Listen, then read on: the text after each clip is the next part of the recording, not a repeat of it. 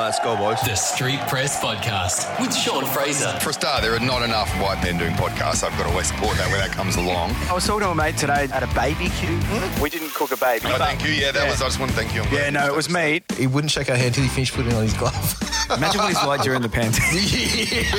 well, I got you here for the podcast after your big night last night, so I'm stoked with that. I get a thrill knowing that you're doing what you're doing. That's good. Well, I don't know what I'm doing today. We're just sort of just winging it. Did you moon Kylie Minogue?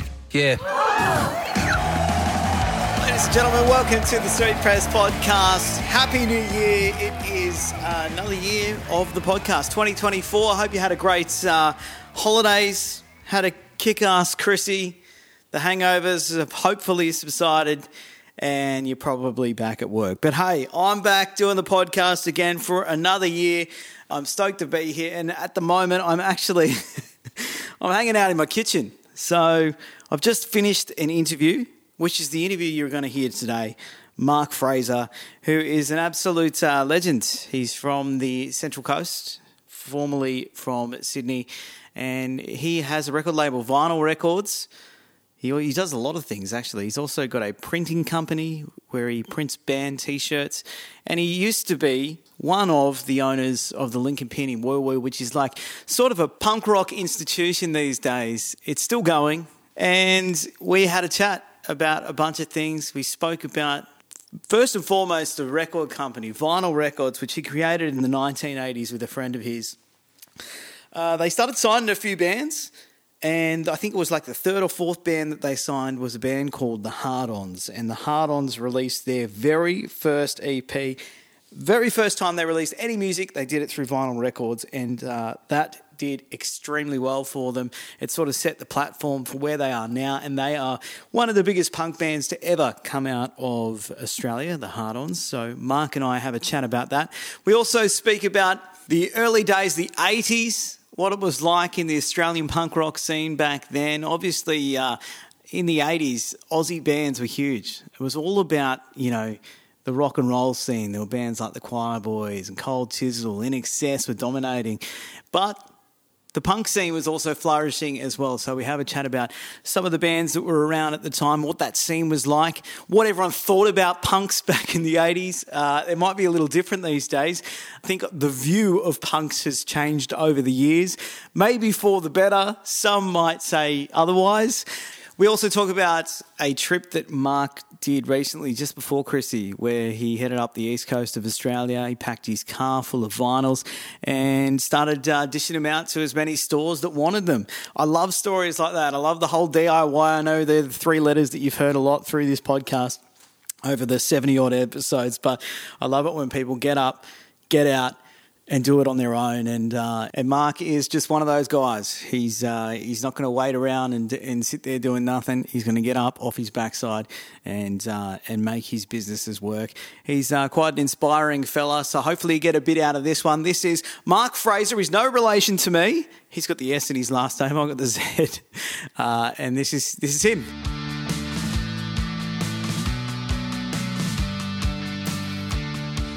Mark Fraser, you're in the house, mates. G'day, mate. Thanks for having us. How you doing? Good, yeah. On this sunny afternoon. What, I have no, day, no idea what day of the week it is. I think it's Tuesday. Tuesday, that'll do. yeah, I'm doing well. Um, I- I wouldn't call it semi-retirement at the moment, but just focus on other things, such as the label and uh, t-shirt printing. Really, they're my two main keys at the moment. I was going to say you keep pretty busy. I was looking at your Facebook and a couple of the websites you've got. So you've got the printing business, uh, t-shirt printing business for bands. You've got the records, Link + Pin up until uh, Yeah, just recently I just pulled out of there. Um, I mean, people say, why, why? Well, two reasons, I suppose. Uh, one is my health. You know, I was on my feet for three years and my, my hip and back gave way, so that was a no-brainer. And it needed another serious cash injection, which I wasn't prepared to put in. So I thought, okay, well, let's pull the plug and um, focus on the label and focus on um, the printing. Uh, and since then, I sort of did a big road trip up to Maroochydore recently. That's every, right. Every indie store from here to Maroochydore. Some lovely people.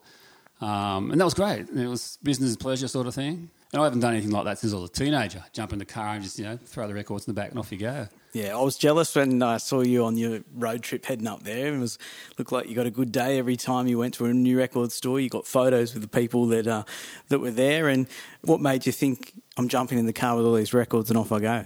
Oh, look, you probably know yourself. You send people an email, you never hear back. You know, I think I sent out ninety something emails throughout the country, uh, and I sent about thirty up to the Queensland and New South Wales coast, and I probably had three replies. Two of them to say we haven't had a store for ten years. what a shit! So Oh, it's bad though, isn't it? it is, but you get in people's face, and it, it's, it's true. Everyone I went to, they said, "Oh, I got your email. I'm so sorry I didn't respond." I said, "Look, I'm the same, you know." Yeah. But you get there right in front of them, and you, you pull out that nice shiny package, and they go, "Oh, that's really nice." You know? and, and pretty much every shop I went into bought uh, the whole whole collection, so um, it was worthwhile. I love it because it's so old school. And when I was uh, starting my career as a journo, the advice I was given was to get your resume together and go straight into reception at any of these stations or any of these um, magazines and just go, here I am, here it is.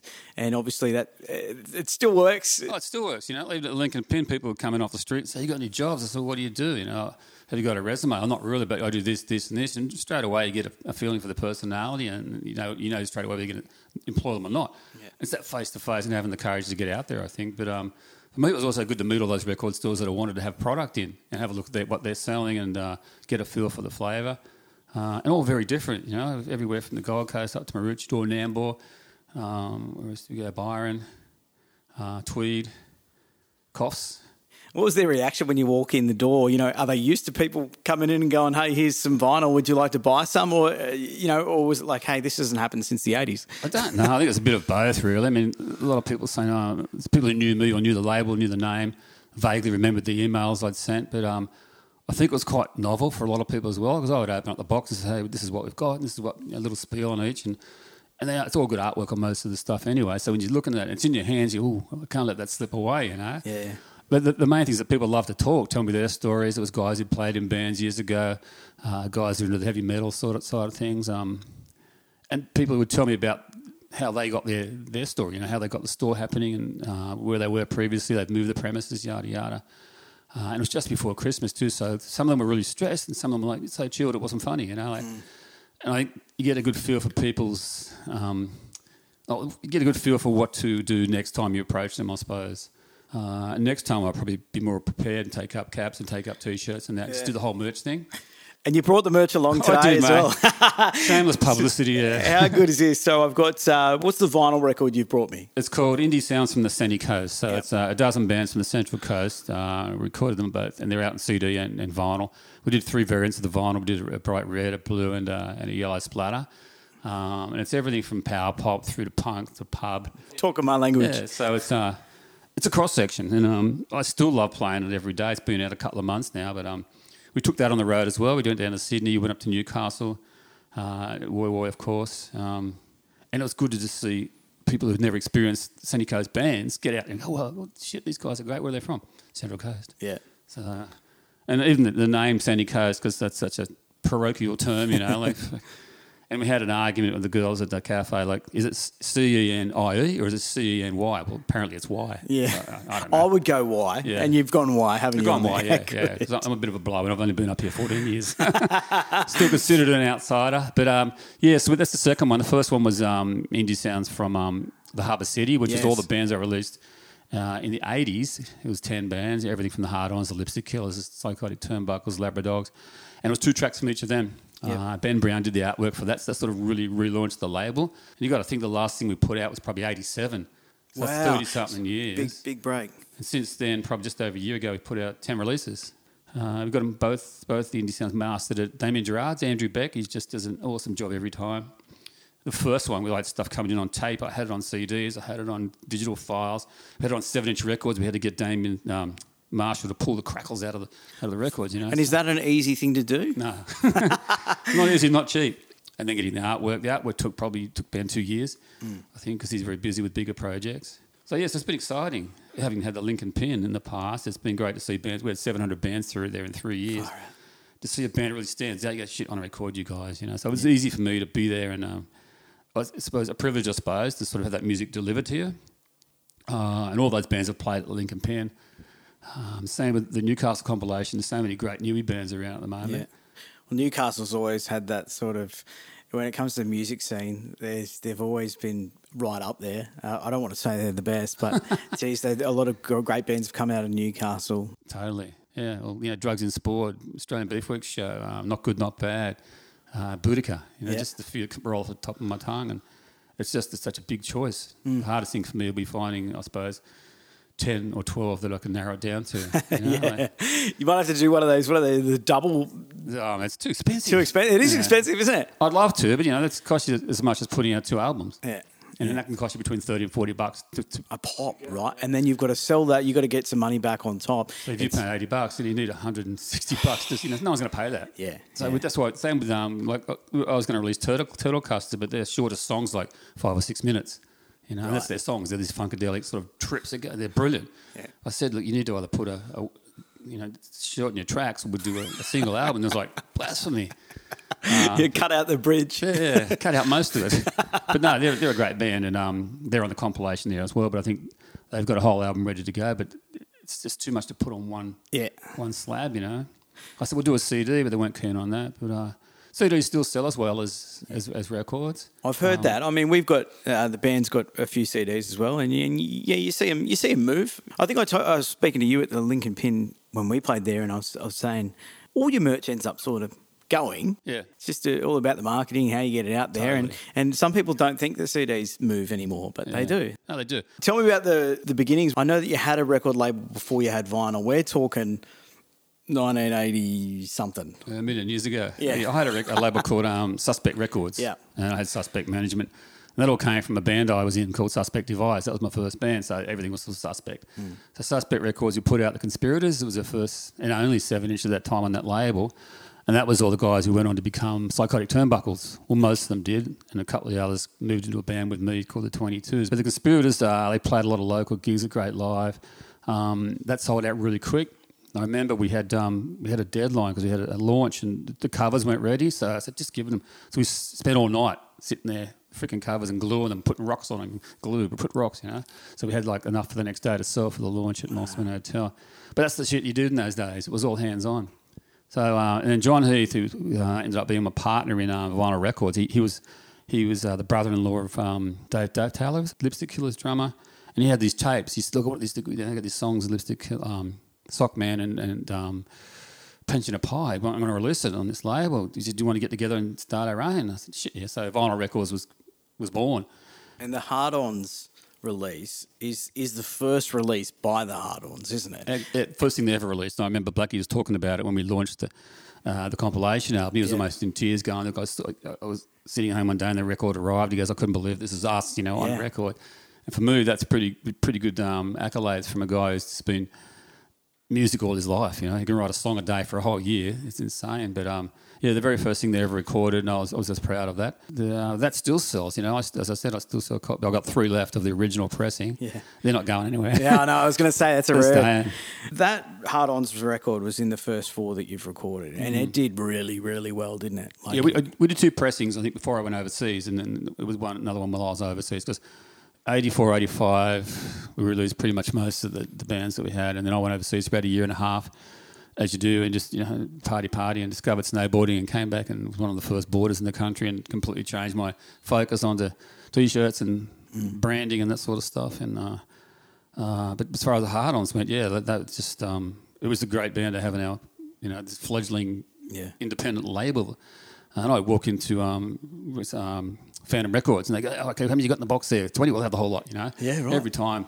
Uh, you walk into Double J or Triple J, I think it might have been by then. We used to go on the Saturday mornings at Mal and Vic and we just talk about the, releases. You know, you go and put a hard on single in, yap about it, go home, see you later. That can't happen nowadays, unfortunately, because it's all so far planned ahead. So you'd get, you'd have the records, you'd jump in the car, go to Triple J, bang on the door, and they'd sort of just go, "Yeah, on you go, turn on the mic." great, you know. You think. I think that was, but that was considered the norm. I think about that now. I think, fuck, Mm. it's so much harder to get in, get in, get your foot in the door. I think, but Triple J is a whole other beast now. It's, it's you know, maybe I'm just too old, but it's still, I still like listening to it. There's some great bands I pick up from listening to it. I think, wow, why didn't I sign them? yeah, yeah. yeah is, there, is there anyone that you had the chance of signing, but you didn't sign? East, Eastern Dark. Eastern Dark, just before James died. Um, just before I went overseas, someone gave me a, might have been Vince, gave me a demo tape on a cassette of um, Johnny and Dee Dee and Julia's a Junkie, which to this day are classic Australian uh, songs. And the, the original release of that still pulls good money. And it wasn't that I didn't want to do it, so I didn't trust my business partner at the time taking over the release of it. Right. By that time, you know, know.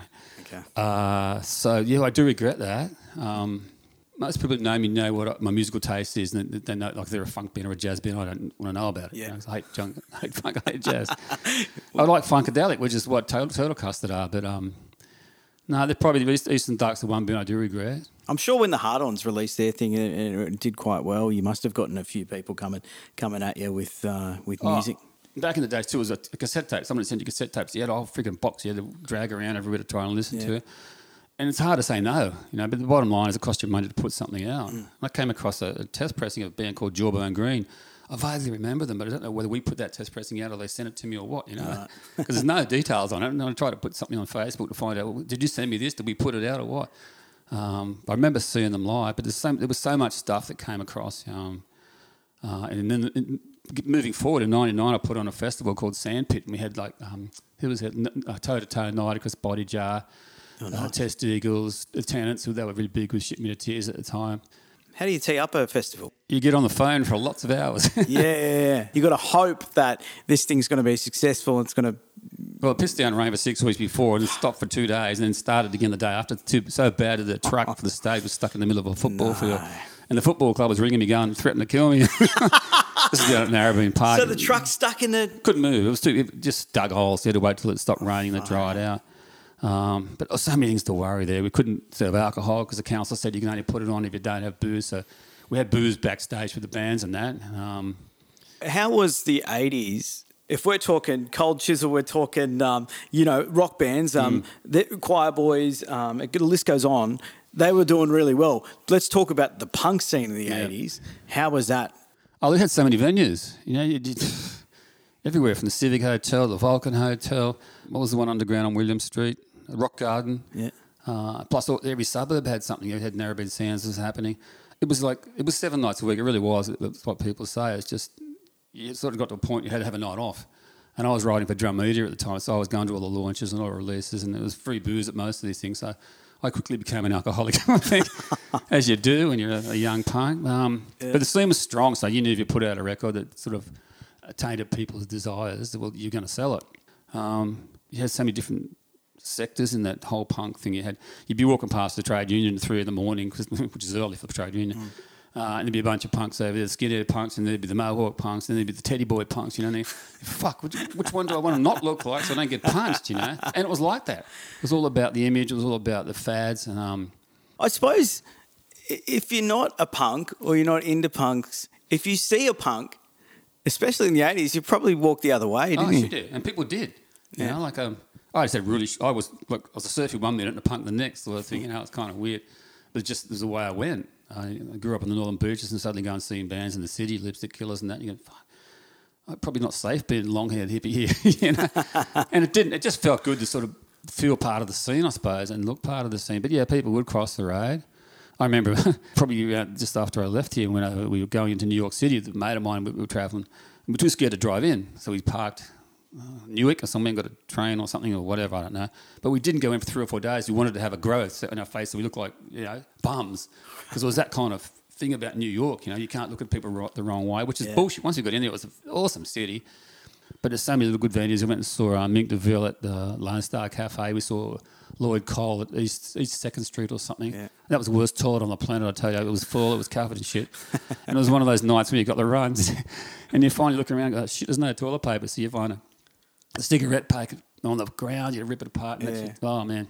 But going to these venues and all these places that you loved, did that spur you on to thinking one day I want to have a place like this? I can have bands like such as the Link + Pin. Is that sort of what led to you um, jumping in and getting the Link + Pin? Yeah, I guess it's all part of it. Like back in the day, I used to book the Elswick Hotel over at Leichhardt and the Mosman Hotel on a Wednesday night, so that I had no foot in the door with venues that I liked going to. Back then, it was it was a bit of a pipe dream to own anything, but you could sort of get in on a night, sort of as far as a booker sort of thing. But yeah, like um, it was just, I suppose the Link + Pin was a culmination of everything I've been a part of for all those years.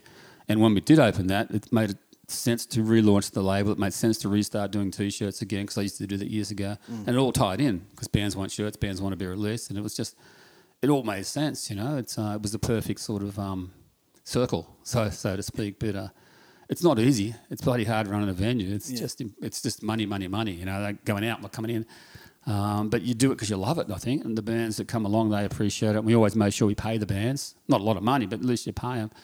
And hear stories of bands playing in Sydney where they've got to share 21 bucks between you know, three bands or something. That's, that's not right. Not right. You know? We felt very accommodated when Oh, we got good. there. Yeah, it was great. I mean, just such a good vibe in Yeah, that place, yeah. and and everyone's sort of everyone's on the same level. Everyone's keen to watch original music, Yeah. or you know, yeah, I'm sure there's cover bands and stuff, but you know, it seems like the general vibe is yeah, let's get. Oh, it's, it's it's a buzz for me just watching people come in because the majority of the people are there, or probably ninety nine percent, come for the music. You know, if you want to go have a fight or a biffo or pick up girls, you go up to the Bayview. You know, and then you get kicked out of the Bayview, you try and get in here, and we kick you out of there. So, so we never sort of trod on Bayview's toes, and they, they didn't really care about us. But uh, what led up to that too prior to that, like um, I think myself and Millie and Adam were all approaching other places to try and put bands on. And unless you're a cover band or wanted to put cover band, they didn't want to know Yep. about it. I said, "Shit, what are we going to do?" And this came up. We just snapped it, you know. Yeah. Someone said, "This is uh, this is available." We went and had a look. Two weeks later, we, we owned it. Holy so it was shit. that quick. It wasn't any thought. It was just we wanted to do it. Didn't care whether anyone came or not. We just sort of we'll, we'll put bands on and see what happens. And you know, three years later, they're still going strong. And uh, as I said, over 700 bands in that time, which is pretty good. And that's a lot of different bands. And we've had you know, the likes of Steve Kilbey. We've had bands from Japan, bands from um, England, States. You know, Jenny Dunton, the Spurs. Yeah, you guys are pretty. Um, I don't know. Well, what's the word? Well sourced. Like uh, you know, people are keen to play there, and, they, Yeah, and they're like you guys. You know, like Blackie, for example, Yeah. from Hard Ons. Like when I had him on the podcast, you know, middle of last year, he was saying he'd basically do any. If you called him to do anything, I reckon if you called him to, to change the back fence or something, he'd, he'd have a crack with you. Yeah, yeah, he's a good bloke. But that's it. You build relationships with people, you know. And like for us, all three of us had you know, strong music involvement. To have somewhere on the coast that's original, you know, you got drifters now, you got mumbos and that, but prior to that, it was just us, you know. It is harder to get into a lot of the venues, I suppose, if you're an up and coming band, because I think a lot of the venues are sort of run by an agency Mm. or whatever, which is, you know, there's nothing wrong with that. If you, you know, to, to be able to jump in an Uber and go and see Grinspoon five minutes away is pretty, pretty good, you know. is, so yeah, I. I can't shit can that, but it is harder for the bands to come up, and that's why the Link + Pin was so great. Yeah, or no. is so great. And that's that's one, one thing we really focused on too. That we always put local bands like up and coming, like the bands like Shacked. I, one of their first gigs was there, and I've released their first album, about to release their second, and they were 16 when they recorded. You know, like they played at school, and that was it. Yeah. And to suddenly have a stage, and for us to have, sort of put a band like that on and have 50 to 60 kids come out of the woodworks they'd never had seen the band live and on a stage before, it was brilliant. But there's just so much good talent, you know, like um, and that's the whole point of the albums is taking bands from a certain area and showing them to the rest of the country. You know, and that's what I'm excited about that. And, and like we said at the top, you're not just doing the vinyls and stuff, you're doing the t-shirts. Where, where did this, the, how long have you been doing the t-shirts? 87, I launched Redback Surf and Snow. I came back from overseas and I was one of the first snowboarders in the country. And uh, I started, I was working at the Sun Deck down at Perisher, just pulling beers and teaching snowboarding at lunchtime. And then I thought, oh, should do a shirt. So I got it made one. We did a design, Perisher Valley Snowboarders, you know, and put it on the front of the bar and just sold out in a week. And I worked there. I was making more money selling those than working at the bar. So I launched Redback Surf and Snow and put out a whole range of clothing, apparel. And the first shop I walked in just bought three or four grand worth of gear, which is Snow Mountain Sports. So for the next six years, I just had back-to-back snowboard seasons, uh, paid for by my clothing that I was printing, you know, and that led into sort of doing customs screen printing and whatnot. We did things like Rip Curl, Baker's Delight. So, and then I got out of it for years, but um, once we, as I said, once we got Link + Pin, all these bands wanted shirts, uh, and that's most of my workload is bands. Well, they say when you're in a band, you're basically a glorified t-shirt salesman or woman, you know, because that's it, right? Yeah, that's how you can that's how you can make a bit of cash, right? Yeah, By yeah. selling t-shirts. And so you're doing them custom. Mm. Um, do you come up with the logo or do they come to you with the logo? Both. You know, most bands got, got know what they want. Yeah. If it looks really shit, I say, look, why don't we try this? You know, but most bands have an artistic person in the band, which is great. Um, but most of the traffic I've had has been band traffic labels. You know, Mitch, um, Hiss and Crackle Records.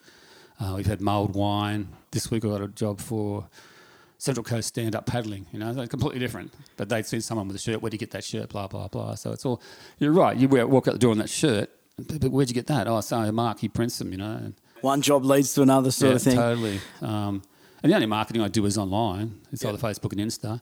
Well, I'll um, I'll add the link to the printing at Excellent. the bottom of this episode, so that if there's bands out there listening right now, you're thinking, you know, some of the bigger companies are overpriced or whatever. I'm sure you guys have. Yeah, we look you- after them. We always look after bands. I mean, we, we, we're pretty close to the bone, you know. Yeah.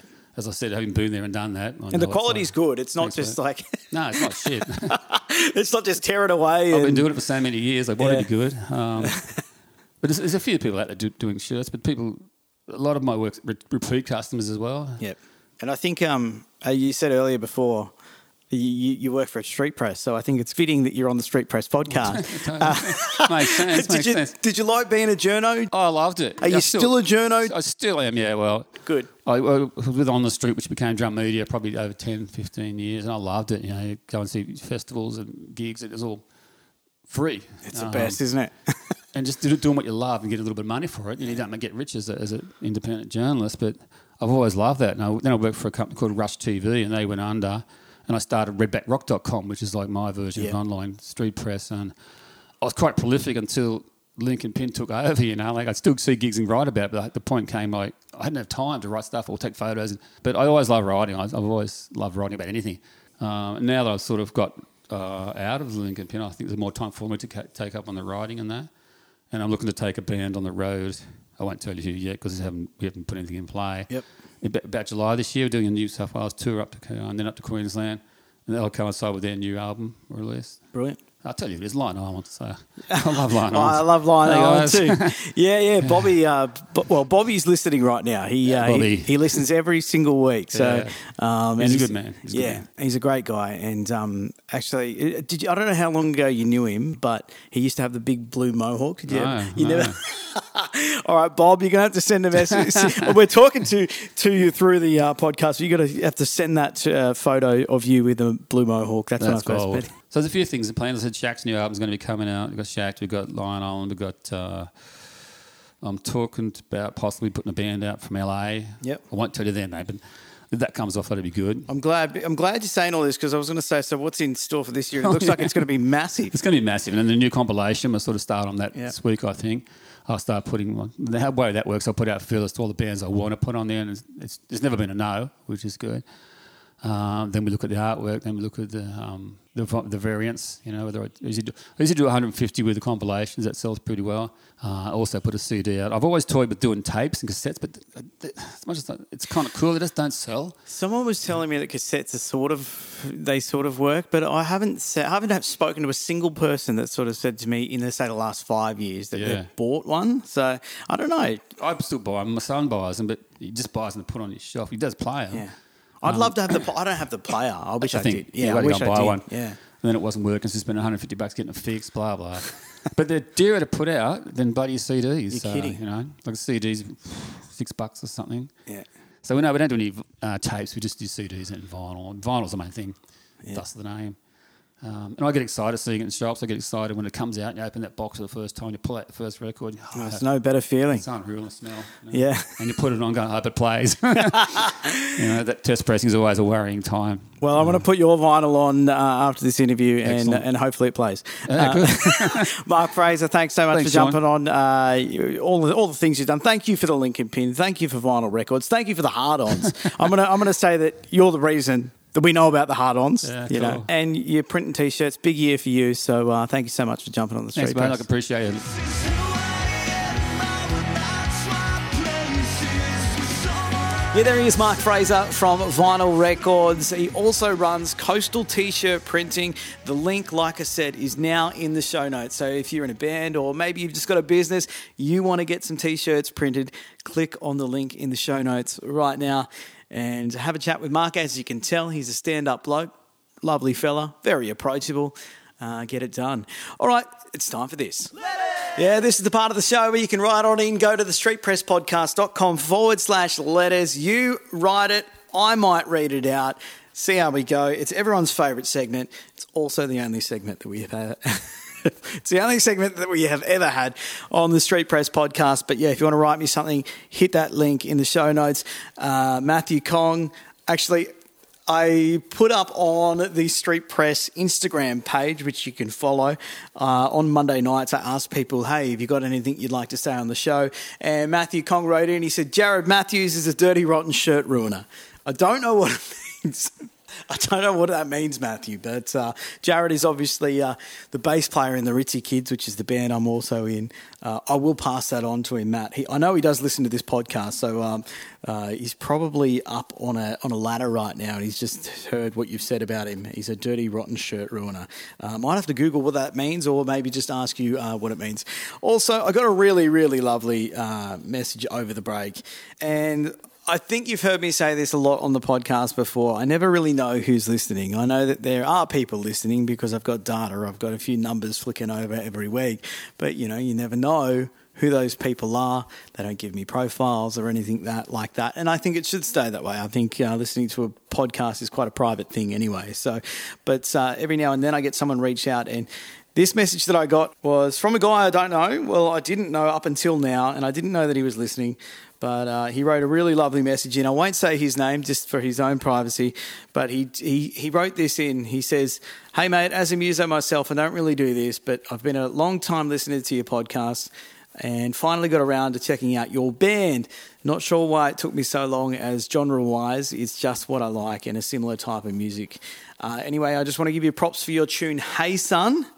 I lost my dad suddenly last year, and your song just sums up the whirlwind of continuation, whirlwind and continuation of emotions that come with it. Um, it means a lot to hear that. That's obviously a song that I wrote about my dad. And, you know, you write those songs in a bedroom and you hope that you'll release them one day. And then when they're out there in the ether, you don't know where they're going to go, who's going to be listening, who's going to even care. And uh, I'd love to say that I get messages like that all the time, but I don't. and uh, I was really. Uh, firstly, I, I, felt sorry for you after getting that message. Um, it's a shit time when you lose someone so close, uh, especially your father. It can be really, really tough. And I know what that's like. I know what it feels like. And I know how powerful music can be uh, during that period where you're you're grieving. And um, I've got to say that I'm I'm really chuffed that one of my songs has been able to help you out um, because music helped me out and I was listening to a bunch of bands when that happened, and there's nothing better than music. It gets you through. So thank you so much for writing that in. It feels a little self indulgent reading that message out, but I just thought, um, you know, I know you're listening, and I just want you to know that that meant a lot. And I really, really, truly, from the bottom of my heart, hope that you're doing really well. All right, I think that'll do for today's episode. Thank you so much for listening. Don't forget, if you want to support the podcast that supports the artist, you can go uh, to the members page on the website. That's also in the show notes right now. Next week, we will have an artist on, an Aussie artist, I think. Yes, it is. Also, I'll have some news about my band, the Ritzy Kids. We are playing a show this month. If you live on the Central Coast, you will not want to miss it. Until then, I hope you have a great week. Take care of yourselves. Love to have your ears back here. Same time next week. Till then, ta